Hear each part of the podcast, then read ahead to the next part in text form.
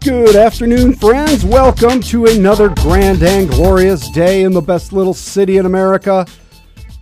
How about we spend the next couple hours here on the Patrick Lally Show engaged in some energetic and entertaining conversation on local, state, national news and politics. Uh, we'll talk a little bit about uh, motherhood. I know. You're surprised as I am. Uh, let's see what else. We talk business. We're gonna talk business today. That'll be fun. Uh, traffic safety issues, that kind of thing. We got a we got a full slate of topics for you today on the show, and it should be fun. Uber producer Dan Peters is in studio with us today. As always, thanks for spending a little bit of time on your radio at Information 1000 KSOO, streamed live at KSO.com, KSO mobile app. You got to get that. You got to get the KSO mobile app. If you don't have it, people, you don't know what you're missing. So get on your little phone there, go to your app store, type in KSOO. It's pretty easy. Shows up there, and then you download it. It's free, and you can get uh, one touch streaming, so you can listen to the show anytime. Well, anytime we're on, and uh, all the other fine offerings here on KSO, including the the Main Street Cafe. I was going to call it the Morning Cafe, but it's on in the morning from 5 to 8 with uh, Chad McKenzie and Beth Warden. It's a fine, fine program, and uh, you can get that on KSO's app as well. Remember, we are on Facebook Live most of the time, and our Twitter account at P. Lally Show. Um, you know, we got talking yesterday about uh, Dan the, uh, the the radio karaoke, and uh, I didn't even get to talk about uh, the lovely weekend it was it was just fantastic weekend. Did you get to do anything like other than like yard work and that sort of thing? Actually, I played golf. Golf? And it was raining through about most of the time that I was What? playing golf. Yes. When was that? That was Saturday morning. Hmm, Saturday morning. It was in a place where there there might have been some rain here in Sioux Falls, but down in the Scotland area, Ah, fine Scotland, South Dakota. in the northern edge of Bon Homme County, A little bit of rain. it was there were so many stops and starts to this. It was basically one long intermittent shower for Yeah. about from about nine till about maybe twelve thirty in the afternoon. Do you have your umbrella? Oh no. Oh, just playing just playing wet golf, huh? At the well, I can tell. I can tell. There's um the Still- shoes. still a little yeah. musty? yeah, they are a little musty. There is. Yeah. Don't you got some of them fancy golf spikes? No, Oh, I only Okay. play four times a year. Why Yeah. would I need to go buy golf spikes? yeah. How'd you hit them? You know, this is always my golf game. There's always good shots. There's always bad shots. Yeah. You just don't know the timing and the frequency of each. Try and minimize. It's all about minimizing the bad shots, right? Yeah, there there are times where I blistered it off the box, and then I my my big thing is I just my approach shots are are very rarely good. Well, you know, the other problem when it's wet like that, you get no carry. You know what I mean? You get no roll. no, you gotta yeah you gotta club up a little bit. Yeah, yeah. Muscle it up there. Well, that sounds fun. Golf is fun even when it's a little bit rainy. I don't mind playing in the rain. I don't like playing in the wind. Nobody does. But if you don't play golf in the wind, you don't play golf, right? Yeah, and it was a tournament too. So we were how many? I think we were. I think we were about three strokes out of the money. Ah, in our flight. dang it. What's the what was the event? Fundraiser? Just hang out kind Actually, it was a fundraiser. It was for a for a guy who was um, very instrumental in developing the Scotland golf program, and he Ah. passed away a few years Oh. ago. So they they are raising money for the Scotland high school golfing team. well, that's pretty cool. The Scotties, right? The Yes. Scotland Scotties? Actually, they are the Highlanders. Oh, how close. it's it's Scotland themed. The Highlanders. You see that movie, The Highlander?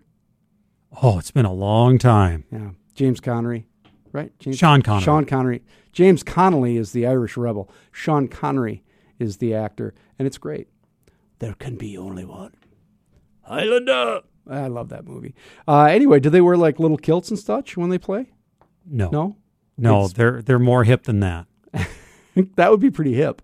If the Scotland golf team, Scotland Highlanders, would wear, you know, like traditional garb, or at least like, you know, the high socks and the knickers. And their school fight song is very unique because it sounds like it's being played in the bagpipe style is Really? It's pretty good. Oh yeah, So did they have to have that commissioned, or is that something out of the Highlands itself? I really Yeah. couldn't tell you. I just, we just had to play it for when they came to town in high school. Oh, sure. You had to learn the other team's song. Oh yeah, Did it have a name? Do you remember? Or was it just Scotland No. fight song? yeah, the Scotland fight song. Well, they probably wrote it themselves. These things happen. I may have to look up on the uh, activities website Yeah, because it little- may be on there. A little bit of a Scotland, South Dakota trivia for you. You know, I don't think I've ever been to Scotland. So it's very near, like, uh, let's see, northern Bon Homme County. You're in the, uh, not Freeman area, right? Not yeah, you go. I went past Freeman on the way there. Yeah. But it's, well, like, what's the, what's the biggest town next to Scotland? You've got Tyndall to the south. Oh, sure. You've got Menno to the e to the east, Okay. I've been and to, then Tripp to the west. I've been to, uh, I've been to Tyndall on Tour de Kota and I think Menno. So we were very close, but I don't think we ever went through uh, Scotland. Probably no reason bike to on that. No. Well, you know, you go to these small towns, and if they've got a paved road into them, it's all right. But sometimes that wasn't always possible. Tyndall, the old Tyndall Tabor days, you know, check did kolaches and everything else. That was a good stop. Oh yeah. So always, always like going to Tyndall and Tabor. Uh, now, see now again, I'm way off. Yeah. What? So what did you I- do over I the went weekend? run- on Saturday. We went to. Uh, I was going to talk about this because uh, the, the state parks. All right, our state parks are amazing, and I, I always forget. So I go to Good Earth State Park now quite a bit because it's so close to town, and the Big Sioux Rec area, which is a state park, and there's also uh, uh, Newton Hills, of course, uh, Lake Vermillion. Um, um, but we went down and ran with a bunch of people at Union Grove State Park, and I have not been there in a long time. It's right down in Union County. It's not that far, and wow, what a lovely place that is! Just a little slice of heaven, forested, you know, along the river there. And then uh, went down to Sioux City, had some lunch, and, and went and rode bikes at uh, Adams Nature Preserve, which again another state park. It's just awesome, awesome state parks around here. And I, I it's just it, Palisades, you know, which isn't a big place, but it's really cool. I don't think we we don't appreciate it enough. And that's what I came away from my weekend with. We just don't appreciate the fine, fine state parks. Thea Miller Ryan's going to be on tomorrow if the Twins game ever gets over, and and uh, well, maybe we'll just talk about state parks and how cool they are. She always brings somebody with her though. you know, that's we'll just have to keep that pending. Yeah, All right. state parks, people, look into them. One pass, and it's cheap, like twenty five bucks, gets you in all year, unlimited. Look into it. But uh, we were down in uh, uh, Adams Nature Preserve, and it's right down by McCook Lake. You know your North Sioux City area there, and it's it goes right. It, there's trails everywhere, but it, part of it goes right up to the river, and it's still a pretty natural part of the river there, right before it gets to Sioux City. That's just gorgeous. You don't, you just can't get down to the river in that where it's not dammed up, you know, very often. Down by Vermillion, you can a little bit, but uh, yeah, just wonderful, wonderful places in our, just right around us that uh, I think sometimes are underappreciated for their natural beauty. So that was my that was the big lesson for me this weekend. You, it was playing rain in the golf, or playing golf in the rain, and and doing some fine work. Me was just outside wandering around. So at least we were outside, right? That it is true. Yeah, that's good. And I found it that that actual school song for Scotland is the Loch Lomond. Loch Lomond. Yes, So that sounds like something that might have come right out of the homeland. no doubt about it. Yeah. Well, maybe we can get a re- maybe we can get somebody from Scotland to throw us a clip of that at some point because I'd like to hear that. Uh, we got a great show for you today. Our guests include uh, John Meyer and Jason Ball. They're going to tell us about Hey Sioux Falls. It's an entrepreneurial award. The Bad Mother joins us for Weird Friends, and I'll have a P&L statement just after the break. Today's topic: dark money. Dark money, people. It's not good. This is the Patrick Lally Show. Information 1000 KSOO. 320 on the Patrick Lally Show. Information 1000 KSOO. Everybody wants to live how they wanna live, and everybody wants to love how they wanna love. Everybody wants to be closer to free. That's a pretty good idea. Let's get a little closer to free, courtesy of the BoDeans here on the Patrick Lally Show. This is what time of day when we look around the news and to find things that uh, disturb us, make us happy, cause us to think a little bit, and uh, look towards the future and making this world a better place. Uh, and today, that comes from the Rapid City Journal out in uh, beautiful Black Hills of South Dakota, and a story by Seth Tupper, which is headlined Donors' Identities Revealed One Month After House Election. And uh, this is a story uh, by Mr. Tupper, who's a fine reporter out in Rapid City, uh, how about how uh, dark money, you know, uh, big money, can play a role in your elections. And this is with regards to the uh, GOP primary between Dusty Johnson, Shantel Krebs, and Mr. Tapio, Neal Tapio. So, as we know, uh, Dusty Johnson won that primary. But if, if you recall, there was a kerfuffle. There was a kerfuffle during the primary uh, in which uh, Mr. Johnson was being, oh, harassed, not harassed. There was a campaign against him. And, and, and, and there was, you know, some question about where it was coming from and that sort of thing. And uh, the lead on Seth's story is a campaign finance report filed a month after the election has finally revealed the sources of $51,000 spent against Dusty Johnson during the final days of South Dakota's Republican House primary campaign. The expenditures were funded by $67,000 in contributions from six individuals and one corporation to and and one corporation to the Hold Washington Accountable Political Action Committee. All the individual donors had previously contributed to the campaign committee of Shantel Krebs, who was one of Johnson's opponents in a three way race. So here's the deal, right? Uh, you'll recall that uh, during the, you know, there was some advertising uh, uh against uh, Dusty. Um, uh, and as it turns out, these guys who paid for this have connections back to Chantel Krebs. And as you, you'll recall, during the campaign, uh, a spokeswork, this is from the story. During the campaign, a spokesperson for the Krebs campaign denied any coordination with Hold Washington accountable despite connections revealed in the public documents. So let's look at this. The individual contributions to hold Washington accountable included two from Black Hills, 10000 from Larry Pillard of Custer, the retired former chairman of the board of Tetra Laval Group, a multinational corporation focused on food production, packaging, and distribution, and $8,000 from Pat Hall, a real estate developer from Rapid City. The other contributions were 25 grand from Herzog Contracting of St. Joseph, Missouri, two contributions totaling 10 grand from William Metz of Sioux City, five grand from Greg Carmen of Brandon, five grand from Matt Nealon of North Sioux City, and four grand from Louis, Louis George of Sioux Falls. So, all right, so this is all allowed because uh, you can't uh, put limits on PAC um, spending, right? As long as they don't coordinate with the campaign. Because otherwise, you have uh, campaign contribution limits on individuals. Here's another connection. Uh, Robert Phillips III, aka Rob Phillips of Dublin, Ohio, who is treasurer of Hold, Account- Hold Washington Accountable. Phillips is also chief operating officer of Axiom Strategies, a national political consulting firm that received nearly $110,000 in payments while working for Krebs' campaign committee according to FEC reports.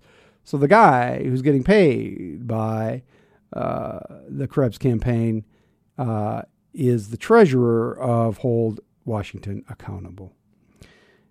And the super PAC wasn't the only method used by Krebs donors to get around the $2,700 individual limit. Larry Pillard, for example, gave $5,400 to the Krebs campaign committee by earmarking half the money for primary election and the other half for the general. While his wife, Deborah, did the same thing. Larry Pillard also gave 10 grand to hold Washington accountable, bringing the total amount of contributions from the Pillards to $20,800. So that's pretty interesting. Um, so let's see here. One of the people involved in this deal was also the treasurer for the Krebs campaign. Uh, if I recall, for example, for from the top of my head, that you know, and the thing is, is did during when this all happened, uh, you know, you might remember the ads. You know, Dusty Johnson wants to raise taxes, blah blah blah, which is a fine. You know, these are campaign ads. These things are going to happen, right? Um, the thing is that it's disingenuous at best to say that you don't know anything about this when there's all these connections. Uh, and maybe nobody looked at each other in the eye and said, oh, yes, do that, spend that money. That would be great. But, you know, they knew each other. Everybody knows each other. And they're already given money. So this is just a way to get around the individual limits. It's a uh, it's a, a huge flaw in our campaign system that was created by uh, the Citizens United decision and some other stuff. And nobody in Washington is ever going to do anything about it because they they can't. There's no way they're going to change a uh, campaign finance law. There's no way. I mean, they can't agree on the things they actually kind of agree on. It's uh, it's just ridiculous, you know. And uh, it's this, it's dog and pony show. It's it's it's a shell game. It's smoke and mirrors. It's whatever you want to call it.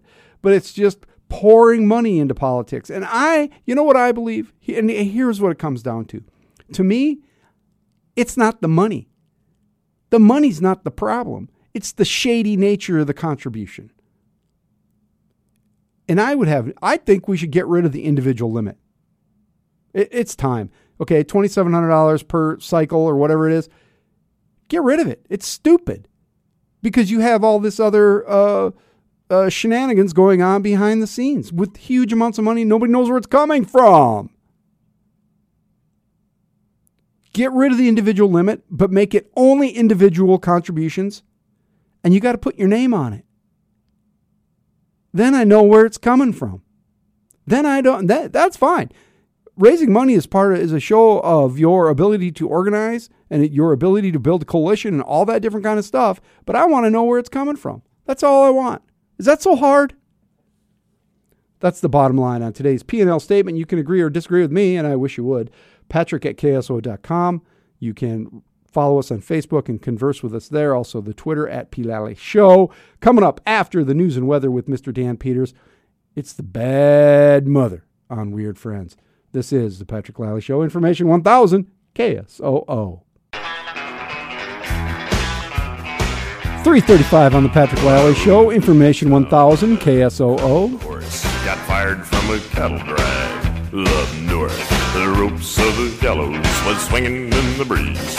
All the wanted posters had pictures of me. I got my Colt 45 right by my side. And we welcome back to the program for her return engagement on the Weird Friends segment. She's the bad mother. Bad mother, thanks a lot for coming back. Thanks for having me. I haven't improved my motherhood. No, still time, still trending down. It's Probably, flatlined. Yes, yes, yeah, flatline for sure. I, I, I, no downward spiral yet. Just you know, average, average bad. Well, you, you know, you've made it through most of the summer without any. Now, were there any hospital visits so far this summer? No, Well- no hospital visits, no major sunburns even. So we're What? No, You're not even. You don't even qualify as the bad mother anymore. Well, you know, I mean, my kids are old enough to put their own sunscreen on. So and they, but they did it yes, they did it. So because you, like me, are a uh, of Northern European descent. yes, so I. You're a fair-skinned human being. I mean, I walked outside in the sun today for a little bit. I've probably got a little bit of sunburn on my nose. So, you know. Well, I would take that as a monumental achievement. right, then, that yes. Well, that's one thing. You know, both my kids are, at their very nature, rule followers, which is very good. You know, and Yeah. so, you know, my youngest for Kids Inc., um, even. Back, Other people's rules. Let's point that well, out. uh, yeah, other people's rules, right? No, but even back in the spring at Kids Inc., um, you know, in the sum, in the spring, they said, "Hey, you know what? We're going to be spending more time outside. If you want your kids to be wearing sunscreen, you know, send some with." And I'm like, eh, you know what? She's probably fine. It's you know by three o'clock, four o'clock, she's not going to burn. She got she actually got my husband's skin tone, which he he tans. she tans Oh, well, better, so I'm insanely envious there. But she was just like, "But they said I need sunscreen. I need sunscreen." I'm like, "Fine, here you go. Go forth and, and lather screen- yourself yeah, up." Yeah. Well, so that's a good. That's a good thing. It's not a bad thing. It's good, but yeah. so they've made it through uh, most of the summer now. Mm-hmm. We, we've we've now turned into back to school time, right? Oh yes, yeah. Um, Tomorrow's August first, so Yep. Junior football practice started last night for my Really? oldest. Yep, it's You're kidding me. no junior football practice started. Yeah, so I don't believe the high school football teams have started No, practice no, no, yet, but junior football practice always starts at this first week of August. So That's crazy. I can't believe Yep. it's so. It was not that early when I my when I was a lad playing in the junior football program. well, I mean, their first game is let's see, what's that? Yeah, the nineteenth of Oh, wow. August. So yeah, that is early. yep. And they've got that fancy new complex out there at uh, Yes. next to Sanford. It's not actually a Sanford property. Right. Love So- it. Quick and easy to get to. It's, it's not like driving over to Pasley Park for the- the West Siders for baseball. So Oh, so you've got all the activities, right? all the activities. So, How's it, how does the bad mother feel about football, though? you know, I mean, I I absolutely love the South Dakota Junior Football Organization. It is probably the best, most well organized sports mm-hmm. organization in Sioux Falls, and they've put such a priority on teaching kids the correct way to do things, to the correct way to tackle. Mm-hmm. So I I think it's fine. I mean. And my kid's a lineman, so Oh, so he's not hitting his head at all. no, no. Well, of course he's not because it's you know it's it's the not head first tackling or whatever they Yeah. call it to do. But So you, you, feel pretty good about that. I do feel pretty comfortable, and you know what? He's had he's been very lucky. This is his sixth year playing junior football, and he has had excellent coaches, like coaches who have got real coaching chops. Not, I mean, not that just you know ordinary. Not that the other ones suck. no, but not no. I mean, not that just you know, because I mean, it takes a lot of volunteers. But so it wasn't just you know, dad who got you know wrangled into coaching because no one else was stepping up. These guys are you know, all the, of his coaches throughout the years have been people who have, like I said, had real football experience, real coaching experience. Mm-hmm. You know, they've coached it with um, you know their high school teams and whatnot. So he's had really good instruction. so what grade is he going to be in? eighth. Oh my gosh! So he has been. He's getting ready to play with the big boys. Then Yeah, that's that's his idea. So we'll see how well he does. D- does he still really like it? He does. He he loves it. Yeah, ninth grade though. That's the start. The two a days and all that kind of stuff, right? I Don't they do know. that? I know. It's good for him. Get him out there. Do it. He doesn't have any interest in the uh, in the European sports, oh, as in soccer and all that. soccer, cycling, you know, things of this nature. Lacrosse, no. no, not for not for sports. Now he will bike anywhere in he, in town, but Well, that's part of being the uh, being the uh, free range mom that you are. You just let him. it is. I mean, that's what I've always said. I'm like, you have kind of free range to go anywhere on the west side.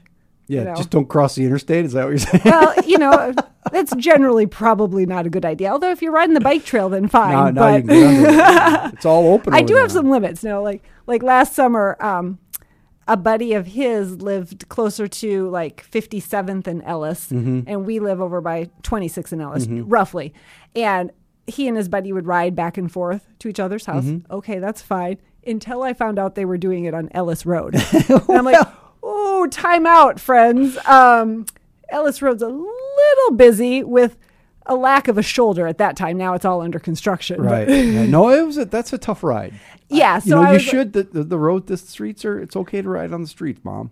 Right. Oh yeah, but Yeah, I would prefer okay. it not to be, you know, a general highway. It- Yeah. you know, let's let's do some city streets. So Work our way up, right? I, I might be a bad mother, but I do still, you know, I still would like my kids to be alive at the end of the day. So Um, we're going to come right back after this short break with more from the bad mother on uh, how to how, free range free range parenting. Care of the Patrick Lally Show. Information one thousand KSOO. And there's a waitress with a sweet tattoo.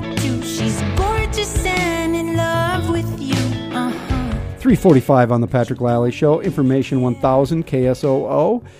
And uh, we're here with the uh, bad mother chatting about uh, how to raise kids in a, in a modern world and uh, the challenges thereof, or just not paying attention to them. Making your own challenges and not letting society right. place its mores and values upon the way you're going to raise your kids right. There you go. um, and you had sent me this story actually, and it was kind of interesting. It's from the New York Times about, um, it, you know, uh, mothering in fear. You know, always being afraid about. And the, the woman who wrote this had had left her kids in her car while visiting her parents or whatever in Virginia, uh, got home. Yeah, she was running errands, and the, you know the four year old didn't want to get out of the car. You know what? Okay, I've been there, done that. In terms Yeah. of like, you know, what? nobody wants to take a toddler preschooler into any store. Right. like, frankly, and if they're, you know, anyhow, she left the kid in the car for like the five minutes it took to go do whatever And maybe it was 10. maybe 10 who knows but you know and then you know someone apparently had seen it had you know videotaped it or taken some photos of it and turned her in and like you know accused her of abandoning her child Yeah. which is insanity yeah, and she didn't even live there. So Right. it was like her mom's car, yeah and they tracked her down. Mm-hmm. It was nuts. insanity like i know i mean it was a few years ago but i you know my daughter was with me and she was probably like three at the time or something fell asleep in the car we stopped at little caesars to i could get you know a hot and Pizza, ready pizza pizza. pizza, you know quick i'm like i am not waking her up because one i'm like no i'm just not going to that's going to be more trouble than it's worth because she's going to be all cranky and crabby and i'm like running in parked you know you park up front at little caesars all, they're all glass i can see her in there it was summer so i left the car on no i left it on Ah. air conditioning on i'm Got it. right there you know and waiting in line to get my five dollar pizza because you know i'm not making th- this is what i feed my children to you know? bad pizza Bad No. pizza. but and someone had came in and was all up in the arms like who wh- whose ca- oh car is God. this It- whose kid is it in the car i'm like it's on and there's air conditioning and she's mine and she's fine and she's still sleeping you know Really? They they confronted you in the pizza joint? well she you know she, just to whoever because there was Oh. like you know people standing in line but i'm like no she's fine i she's right there and she was just all like You're kidding me. upset about it. And I'm like, well, you know, and that's fine. And I, I mean, on one hand, I I do appreciate that people look out for other people's Mm-hmm. kids, but at the same time, How about how about coming in and go, is is this kid somebody is everybody okay? Is everything okay? yeah, I, it was just yeah the the judgmental like And you that's know tone with it, or you know, Yeah. That's the mothering in fear. Like, and the fear Right, is not something bad is going to happen to your kid. The fear is something is somebody's going to judge you because of the way you do it. But then you know, I mean, there's the the big fear that you know that people don't want to let their kids go do things because something bad could happen. Because I get it, you know, we live in our twenty four seven news cycle now, so we mm-hmm. hear everything mm-hmm. bad that's happening, and you know, you hear it as it happens, you know, through the internet. And so people don't want to just let their kids go to the park or go to wherever. You know, I mean, like what was it in Rapid City? Someone found like a razor blade on the uh, a slide at a park, and so everybody was like, "Oh my god!" You know, kids can't go to the park and play in safety anymore because you know one thing happened. Well, is the probability that's go- that that is going to happen more? I, I don't. I mean, what's more likely to happen? Like, okay, do we just not let our kids go down slides at the park anymore? Right. Or do you have to inspect the slide every time? Right. Do I even have to go with to the park anymore? I mean, you know, that's the you know. You know, and the thing is, uh, people, I think, to this is the same conversation we have about crime in general, which Right. is everybody in this town thinks crime's like growing out of control. It's not. Right. The statistics don't bear that out. Right. For the you know, for the increase in number of people that are in Sioux Yeah. Falls now versus, you The know, crime- twenty years ago or whatever, your crime The rates is probably the same. Right. You And- just hear about it more. And when you hear, you know, so now we have uh, Amber Alerts, right, Mm-hmm. for kids who have been abducted, right? And it, as it turns out, almost all of those are custody battles. you know what I mean? It's never somebody scooped a kid up off the street when they were going down the slide at the playground. Right. I mean, I always joke. I'm like, ah, the last thing anyone do is wants to kidnap my kid because she's really screechy. You know, I mean, but but I guess you know, yeah, you hear about bad things happening, but I don't want to be so afraid of bad things happening that I'm not going to let my daughter go to the park. I mean, she just this last year, she's you know now very comfortable with riding her bike to the park that's three blocks away from our house Mm-hmm. and going to play, going to see if there's any other kids there. A lot of times there isn't, which is really a bummer because I feel like maybe Yeah. then their parent, keeping them in. Their parents aren't letting them go. I mean, so she plays by herself a good chunk of the time there, which is unfortunate. Kinda but- sad. Yeah, it is, and you know sometimes she'll drag some of the neighborhood kids with too. But just in general, I mean, she she won't have the. It's rare that she'd have the happenstance of running into um, you know, some of her classmates there. You almost wish there were some other kids around because there is. If there's any concern, there's sa- safety Right. in numbers. I mean, well, and I'm like, you know, this is, you know, she goes to Discovery Elementary. That's, you know, the largest elementary school in Sioux Falls. Yeah. There are plenty of kids in our neighborhood, but they're just not going to play at the park. Not by themselves, anyway. Right. That's very strange. It's, you know, and like I said, unfortunate because she really relishes that, you know, that independence of being able to ride her bike to the park by herself. Mm-hmm. And, you know, and, and it, like I said, six months ago, she wouldn't have been comfortable with that herself. Now she is. Mm-hmm. Yeah. But, And there's a reward there. right. Like, I, I you know, and, and not, it's like, I did this. I did what I said I was going to do. Mm-hmm. I came home. Yeah. And granted, she has no idea how to judge time yet, but Well, that's an issue. that's an issue. But, you know, I mean, I gave her a, an old watch once and told her, I'm like, can you look and, you know, why don't, when it says eight o'clock, can you start heading home? Well, of course, then she didn't. So I had, um, I had my son go fetch her at the park, and when she came back, I'm like, "Well, okay, you know, teaching moment now. Yeah. Well, with you know, with You this res- with this responsibility comes, you know, there are consequences if you don't do what you say you're going to do. And of course, you know, she was all like, "Oh, forgot." I'm like, "Well, I know you're getting used to this, and it's fine, but it's you know, it's the teaching of you know, I'm like, yes, I will let you do this, but you have to do this in return." And generally, I think that's a, that has more effect on boys who always want to do. And I, I'm gender stereotyping, but you know, they it seems like they always want to do more. They always want to go farther. They want to do more. Right. They, they don't want to follow the rule or whatever. so if you say, well, if you do this, you might get to do something else. Right. If you blow it, you're Then no, You're, but- you're, you're just got to start over. You're going to go back to the beginning. But then my daughter actually thought it was kind of fun to be like, "Oh, I got in trouble," you know, because that's you know she's yeah at six she's desperate to be a big kid. Well, Yeah. big kids get in trouble, so Yeah, this might do a lot this might be a problem for me in the future if she wants to get into trouble. But yeah. um, you know, it's we talked earlier about back to school. Uh, do you uh, do you let them go crazy at the at the, at the store with the, the list, or what? Do you do you even make them follow the list? See, the bad mother, a truly bad mother, wouldn't even care about the list. well, no, I do care about the list because I want them to have what they need. Oh, okay. um, but I actually, I'm like, no, I don't even actually like taking my kids shopping. So I Oh, you do it. I just get it Ah, done. well, that's probably it- best. It's I- more efficient that way. even with clothes, I just no. Mom, I will. this- I I, will bring. like I bring my son like two options for a shirt, and then he picks one, and then I want it all Star Wars. yeah, that ain't gonna happen. You get Battlestar Galactica. you get what Uh, you get. Yeah. Uh, the Bad Mother, she's with us uh, periodically on the Weird Friends segment. And uh, Bad Mother, thanks for being here. You bet. We'll see you next time. Coming up after the uh, break here, we'll uh, chat uh, after the news and weather at the top of the hour. We're going to talk about some more news. How about that? This is the Patrick Lally Show, Information 1000 KSOO. This is a public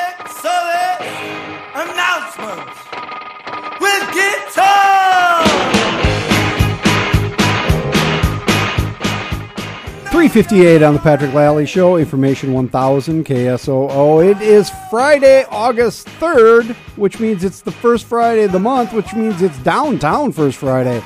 All kinds of art, entertainment, and shopping. This week, uh, this month is a huge one because the downtown block party starts at 5:30, featuring Paul Thorn and the Blind Boys of Alabama. Free immersion admission to the Kirby Science Discovery Center. There's street musicians on Phillips Avenue. All kinds of good stuff. Always a great day in downtown. For more information, go to the event calendar at KSOO.com. Coming up after the news and weather with Mr. Dan Peters, we're going to talk about uh, third parties in the United States and uh, then roundabouts in Sioux Falls. This is the Patrick Lally Show, Information 1000 KSOO. 406 on the Patrick Lally Show, Information 1000 KSOO.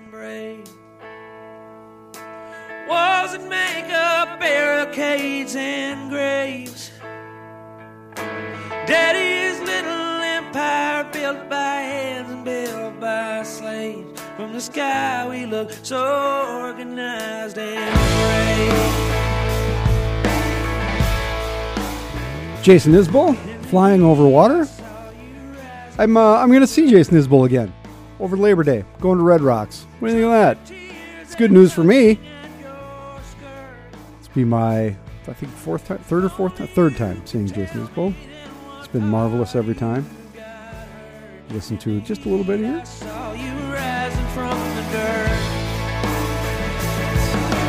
Take my hand, baby, we're over land. I know flying over water makes you cry. One of my favorite lines there. That's why I played that out a little bit for you there. Uh, I was uh, reading the news today, going through my stuff, and uh, you people know I like David Brooks from the New York Times. That's no secret. I talk about him quite a bit. But his uh, his column that I saw today, I believe it came out today, third party option. National politics needs a leader devoted to redistributing power downward. And uh, it wasn't so long ago that um, we were talking about a Brooks column about localism uh, and uh, the power of local people and local governments to create change and make better lives for the citizenry in the uh, in a world in which national government is gridlocked and ugly. Uh, and he writes today Is there room for a third party? If some independent mounted a presidential bid in 2020, would that person have a chance? Those are questions we won't be able to answer for a few years. If the Democrats nominate somebody like Mitch Landrieu, the answer is no. Landrieu is a progressive former mayor of New Orleans whose personal style would play well with the white working class and whose convictions and history play well with African Americans and other groups. A Democrat like Landrieu would occupy all the non Trump space and make a meaningful third party run impossible. But this is and this is what's interesting and I, I think is indicative of the the current uh, state of things where uh, as Brooks points out, uh, suppose the Democrats nominate one of the senators who are now sprinting leftward to catch up with, which, with what they perceive to be the Democratic base. In that case, there would be room for a third party, he says, but not not for the reasons you think that some sort of centrist, uh, moderate uh, candidate who appeals to everybody would come in and, and take the big middle. That's not it at all. What Brooks says, and I think I agree with this, is to have a chance a third party candidate would have to emerge as the most radical person in that race. The person would have to argue that Republicans and Democrats are just two sides of a Washington centric power structure that has ground to a halt. That person would have to promise to radically redistribute power across American society. Not money, power. And that's a, an interesting perspective. Um, he talks about a book here, Healing American Democracy, uh, by Mike Hais, Doug Ross, and Morley Winograd, in which they argue that the current Washington centric power structure emerged during the New Deal. In those days and for decades after, the country was pretty homogenous. Trust in big institutions was high, and the federal government worked more effectively than state and local governments to build a safety net and break up local economic oligarchies. But it's a different, you know, I mean, we live in a different world now, and so the the the institutions are have no trust. The uh, uh, the, the the population is much more diverse, and you've got a whole new generation of people coming up. The millennials, obviously, we talk about a a huge, massive chunk of the population. And today, people don't believe in national government. Right? They don't. It doesn't matter who you are. They don't believe in national government because national government has, in many ways, failed us. And what Brooks says in this new context, a third party candidate might run on what Hais, Ross, and Winograd call constitutional localism. Think about this constitutional localism. It's, it's a nice phrase.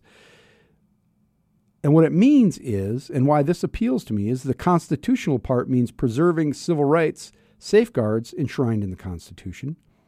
The localism part means a radical decentralization of other powers to the levels of authority people have faith in, which we know is local government right? All, ro- all recent presidential candidates have run against Washington, Brooks says, but on the premise that they could change Washington. Today, a third party candidate would have to run on creating different kinds of power structures at different levels. And there's this concept in another book called New Localism, which we talked about before, which it's, it's, that doesn't mean local government. As Brooks puts it, across the country, power is being most effectively wielded by civic councils, organically formed groups of local officials, business leaders, neighborhood organizations. The members may have different racial, class, and partisan identities, but they have one shared identity love of their community. And that's, I think, because we can love our country and we do love our country, but it's it's amorphous, right? And it's unwieldy and it's huge and it doesn't at some measure it ceases to mean anything other than flag and you know, icons. Local efforts need a national leader, says Brooks, in part because while it's easy to say devolve power, actually doing it is complicated. And he, and this is the last part of this column I think is just very instructive. Civil rights progress still requires a forceful federal presence to say induce local police forces to reform and integrate. But such progress can only requires energized local efforts in which people work across racial differences and common loves, like the future of their community's children.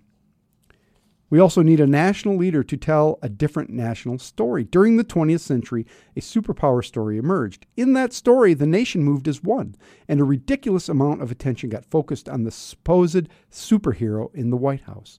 A third party candidate who shifted attention to local people actually getting stuff done might lose, but he or she would begin to define a new and more plausible version of American greatness. Uh, it's a great paragraph but I think it also holds uh, great promise because we are the people who get things done, right? In our community. And we love living here. And people in the in communities across the country love their communities. Even in places that we consider urban nightmares, right? Detroit, Oakland, Houston, Miami. They're people that love they love their community. And they can get things done. The problem that we've had in the past is that we have demonstrated that through our own human failings, we oppress people.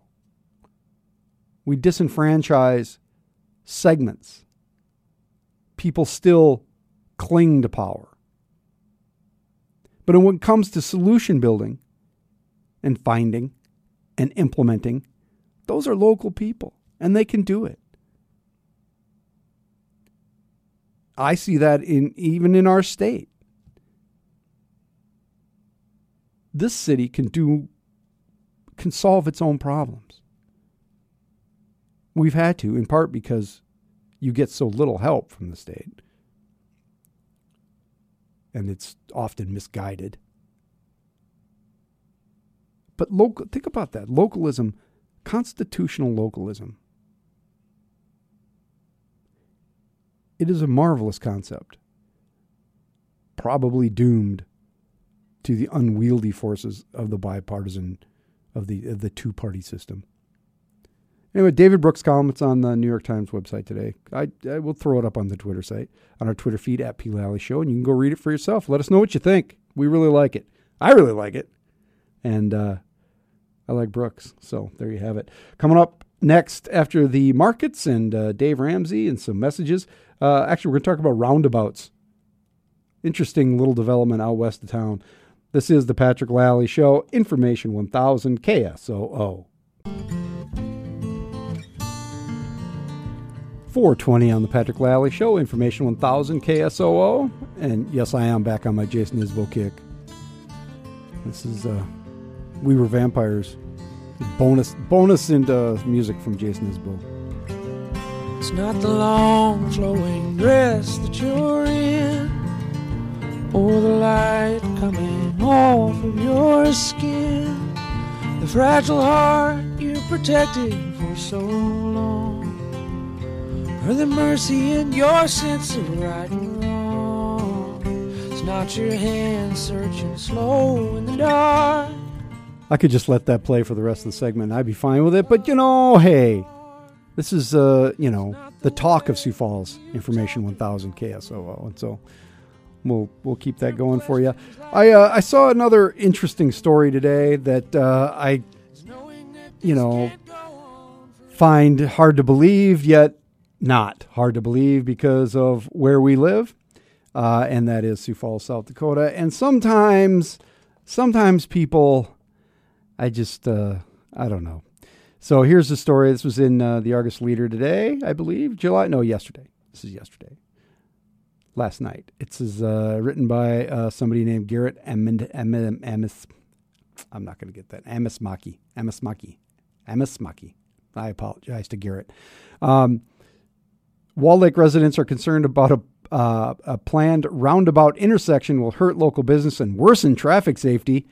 So here's the deal: if you uh, ever leave town on uh, 12th Street, West 12th Street turns into Highway 42, and uh, you're cruising along there, and you intersect with something known as the Wall Lake Oil, which is, you know, what we call paved roads in the country.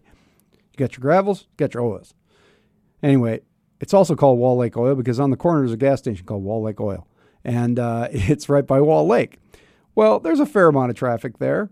Uh, that road going north and south goes to Wall Lake. It also goes up to Hartford. So, you know, it, it does a fair amount of, of traffic. And it's Highway 42 out of town. And uh, I believe right now there's a four way stop there. And it didn't used to be a four way stop, it used to be kind of busy and kind of dangerous uh, a long time ago. And but now it's four way stop. Well, so the state wants to put in a 2.1 million dollar roundabout, and uh, they say it, it will it will make it safer as traffic increases, not more dangerous. But in a state where the style of intersection is uncommon, Warren Luke worries it will do more harm than good. We don't want to be the training ground for people who don't know how to use roundabouts, as South Dakota Luke said. now, I, I, you know, I don't. I'm not trying to poke fun at the man. All right, I'm not trying. To, but that's ridiculous. All right, it, it's not that hard to use a roundabout. They've had three public forums out there, and uh, they're they're taking into consideration the comments before moving forward with construction in 2021. So here's the deal, okay? Having people, uh, if you've not been to a roundabout, there's one out on uh, 69th Street in Southeastern. All right, just drive out there. Just take the kids, pack the kids into the family truckster, drive out to 69th and Southeastern, and you know go crazy on the roundabout. All right, right now, uh, two of the I think two of the arms of the roundabout kind of don't really go anywhere. They go off into gravel or what have you. One of them 69th, right over that bridge by South, uh, Sioux Falls Christian. The other one's South. So there is traffic there, and there's plenty of development happening. See, just see if you can wrap your brain around how difficult that roundabout is. It's not that hard. And uh, they use them extensively in Wisconsin, where I have some experience driving. And like every uh, freeway that you get off has a roundabout at the end of it. And they're great. They slow you down, people. But you don't have to come to a complete stop unless there's traffic there.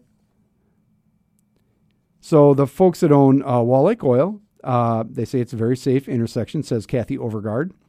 Uh, I don't think the roundabout is necessary. So they believe at uh, Wall Lake Oil that will uh, hurt their business, specifically semi trucks, which are a large portion of our clients. I, you know, the semi. It's not like they won't be able to go through the roundabout. you know, it accepts all traffic. And I don't want Wall Lake Oil to, to suffer business wise. And I suspect that neither does the State Department of Transportation. You know, it is the state government, so you got to be a little leery. I understand that. But it's a roundabout. And there's so much building going on out there around in that area. There's just going to be tons and tons of traffic. And uh, we need to slow down a little bit sometimes and just take a breath. And the roundabout will help. Don't be afraid of these things. Don't be afraid of new things. Does anybody remember when they were uh, uh, building new interchanges uh, on the interstate, like on uh, I 29 and 12th Street, uh, and, and, like 10th uh, Street and 229? And they came up with this new, using this new interchange design, the bridges, the exits, and the on ramps and such. And oh my God. Oh my God. Chaos. It's going to be chaos. You won't be able to tell which direction you're going. People will be running into each other left and right. Look out! It's not that bad. It works pretty well, actually, as it turns out. And you know, I want I'm a guy who wants less driving. So there's that. But you can't be afraid of roundabouts. It's gonna be fine. Take a take a nice breath, listen to a little Jason Isbell, and and you'll be happy. We're going to come right back with, after the news and weather with Mr. Dan Peters and chat with John Meyer and Jason Ball about a new entrepreneurial award in Sioux Falls on the Patrick Lally Show, Information 1000 KSOO. Go out on the sidewalk in the snow and laugh at all the 435 on the Patrick Lally Show. Oh, the band marched on information. Information 1000 KSOO. And I am pleased to have in the studio with us this afternoon John Meyer. He is the CEO of Lemonly here in Sioux Falls, and Jason Ball, who, of course, is the CEO and president of the Sioux Falls Chamber of Commerce. And, uh, you know, I don't know as uh, people have ever seen you two in the same room before, but maybe, maybe that's not fair.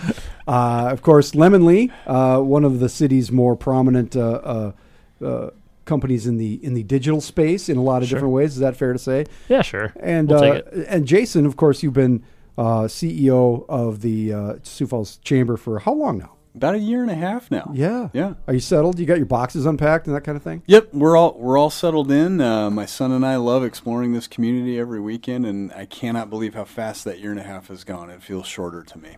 Yeah. And, and where did you come from? Just to remind folks. Came out of Hutchinson, Kansas, which is in the uh, Wichita area, and then prior to that, had spent five years working with the Lincoln, Nebraska Chamber of Ah, Commerce. cool. So you're just happy to get out of some sort of tornado belt. Well, see, it's hot down there, and it's much cooler up here, so we like it in, in the north. Yeah, awesome. That's your answer on July 31st. But Yeah, that- that's right. It's easy to say that we're in a cool streak. Um, so you got, but the reason you guys are here is somehow, and I'm going to ask you the, the, this question in a minute. You come together to uh, put together this thing called Hey Sioux Falls, yeah.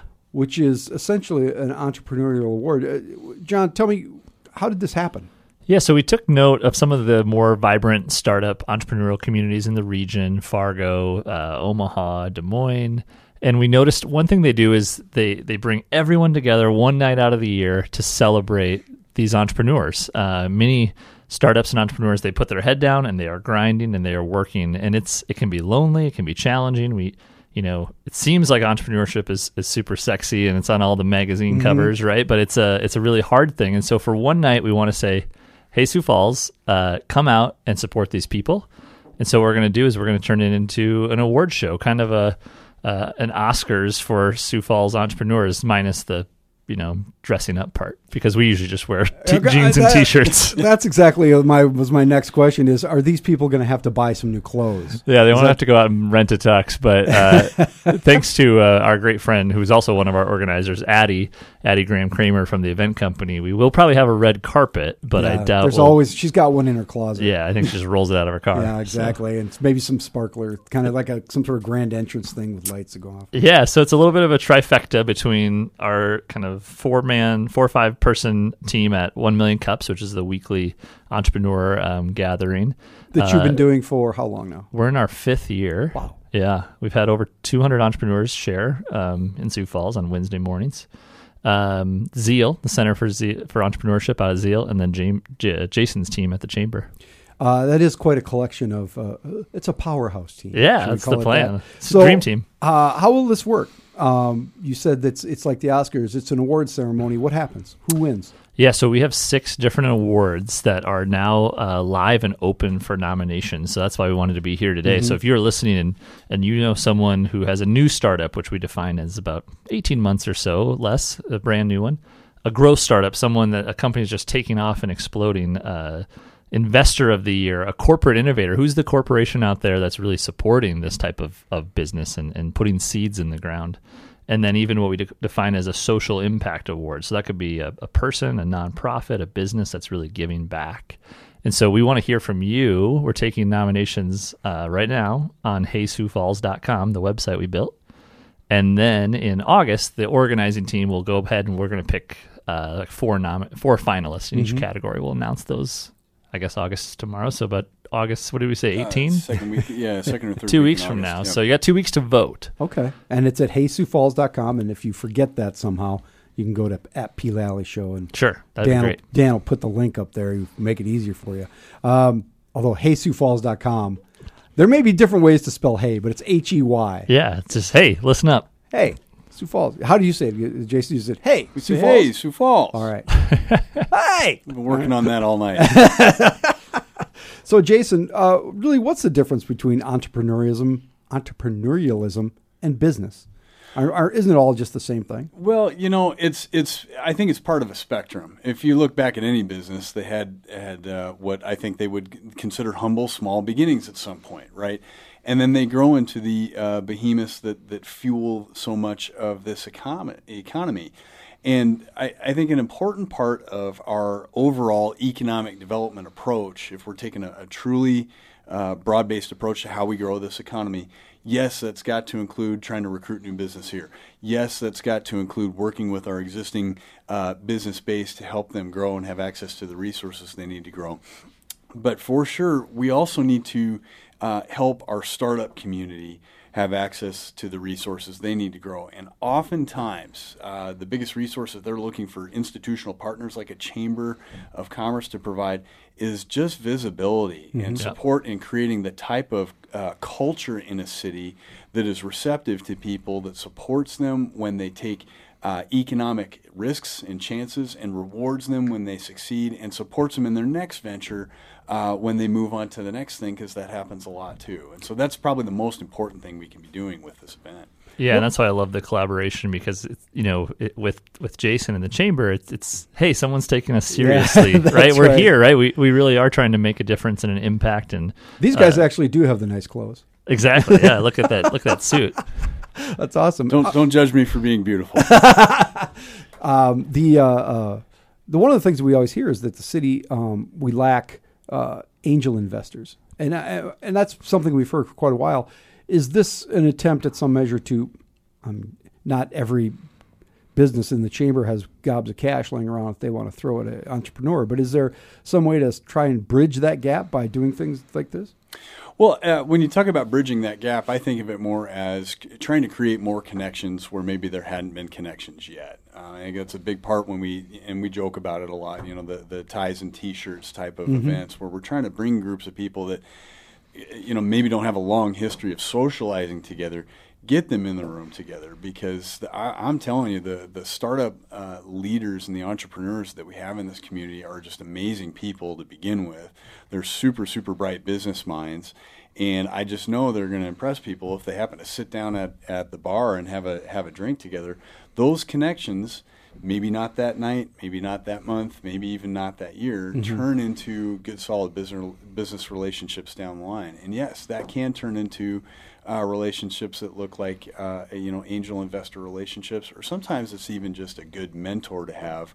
Um, you know, if a, a startup hasn't done a lot of uh, um, lending and banking, right, and they can just have perspective from someone who's an expert in that space, that would be a win for this. And I think a critical part is so whoever we deem as the best uh, startup investor of the year, Mm-hmm. we want to, we really want to celebrate them. We want to pat them on the back and give them this little trophy, which you know they Thank may, you. they may or may not put on their mantle, but at least then everybody in that room for that night, and of course on the media knows, hey, if you do need a, a angel investor, go t- get coffee with blank. Yeah, You know at least make the call. exactly. We're going to come right back and talk more with Jason Ball, who's uh, CEO and president of the Sioux Falls Chamber of Commerce, and John Meyer, who is the CEO of Lemonly.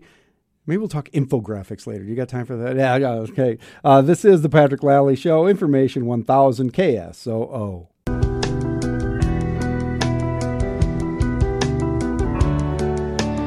Clouds will blow away.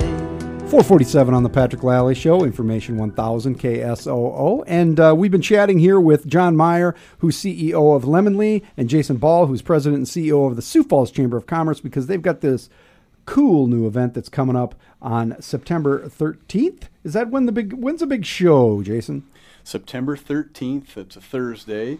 Uh, we're going to kick it off at 5:30 p.m. Uh, with socializing, and then we'll get into the award show itself. That'll be kind of brief because we want to get back to the serious business of socializing. so it's going to be a good I was time. gonna, I'm shocked to learn there's going to be socializing with this. You're so political and socialized. That's right. That's right. Um, you know, I have a question about uh, entrepreneurs in the chamber because we talked a little bit about sometimes the unlikely combination. Is it difficult to get the entrepreneurial class sometimes to see the value of being in, you know, the stodgy chamber? Y- you know, I don't necessarily characterize it as difficult. I think I think when a, a business is young, Uh, primarily, they're cash sensitive, and they're much more transactional in how they view uh, what a chamber does compared to you know some of our larger banks in the community that are trying to you know leverage the institutionality of the chamber to accomplish more things in terms of moving this economy forward.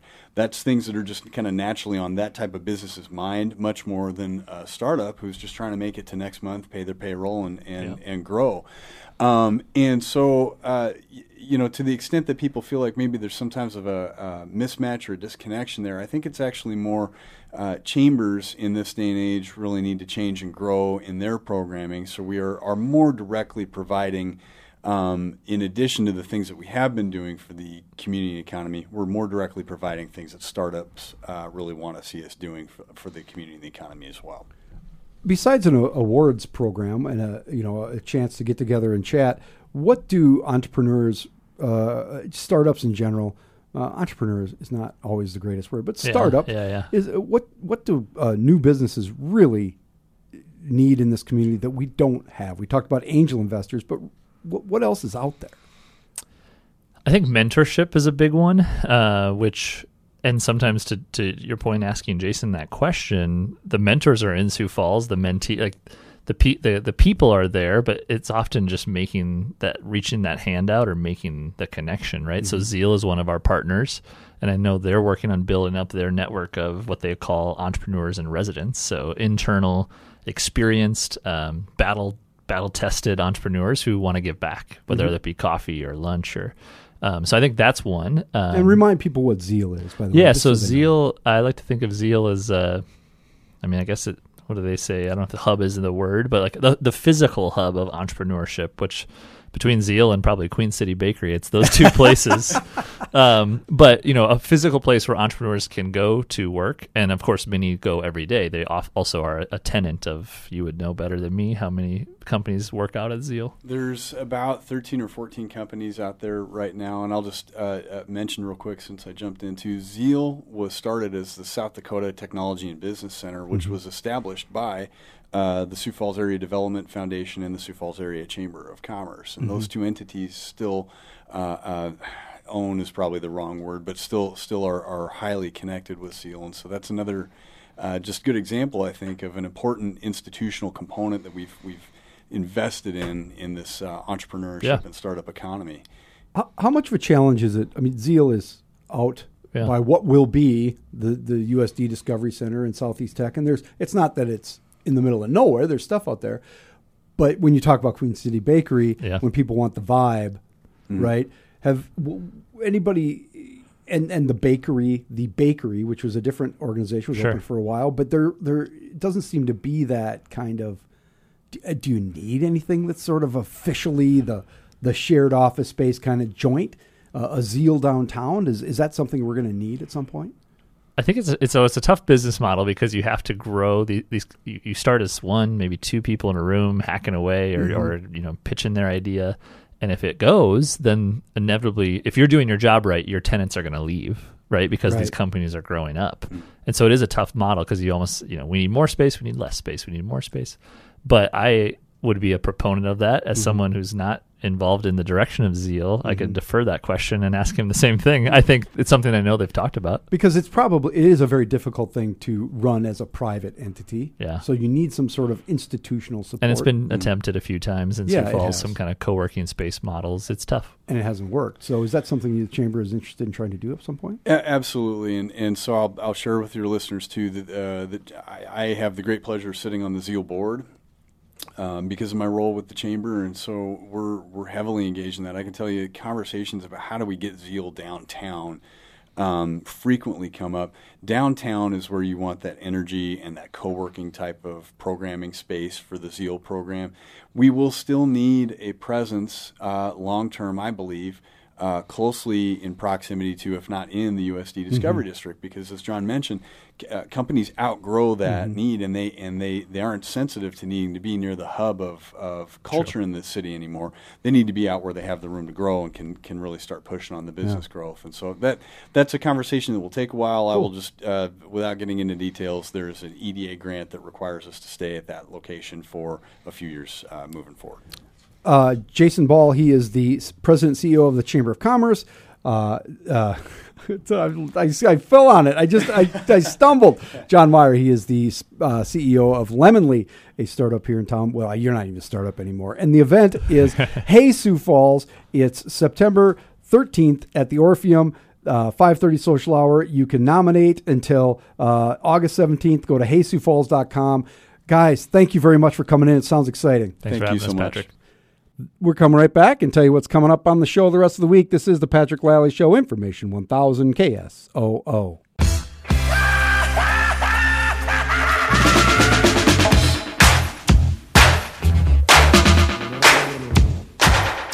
Four fifty eight on the Patrick Lally Show, Information one thousand KSOO.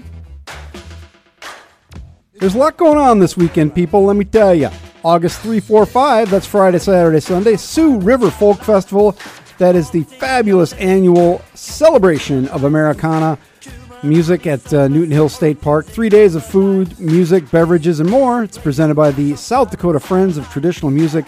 For details on this event or others, go to the event calendar at ksoo.com. I love the Folk Fest. I'm hoping to be down there at least Saturday. Hey, tomorrow there's a Twins game starts at 12:10 against the Cleveland Indians. We will be here after the game for whatever time is left. Thea Miller Ryan's on call from the outdoor campus, and we'll chat about what's going on over there and some other stuff. Thursday, going on tune in. City Councilor Greg Neitzer at 40 hour at 4 o'clock. Should be a good time. We're having a great week. This is the Patrick Lally Show, Information 1000 KSOO.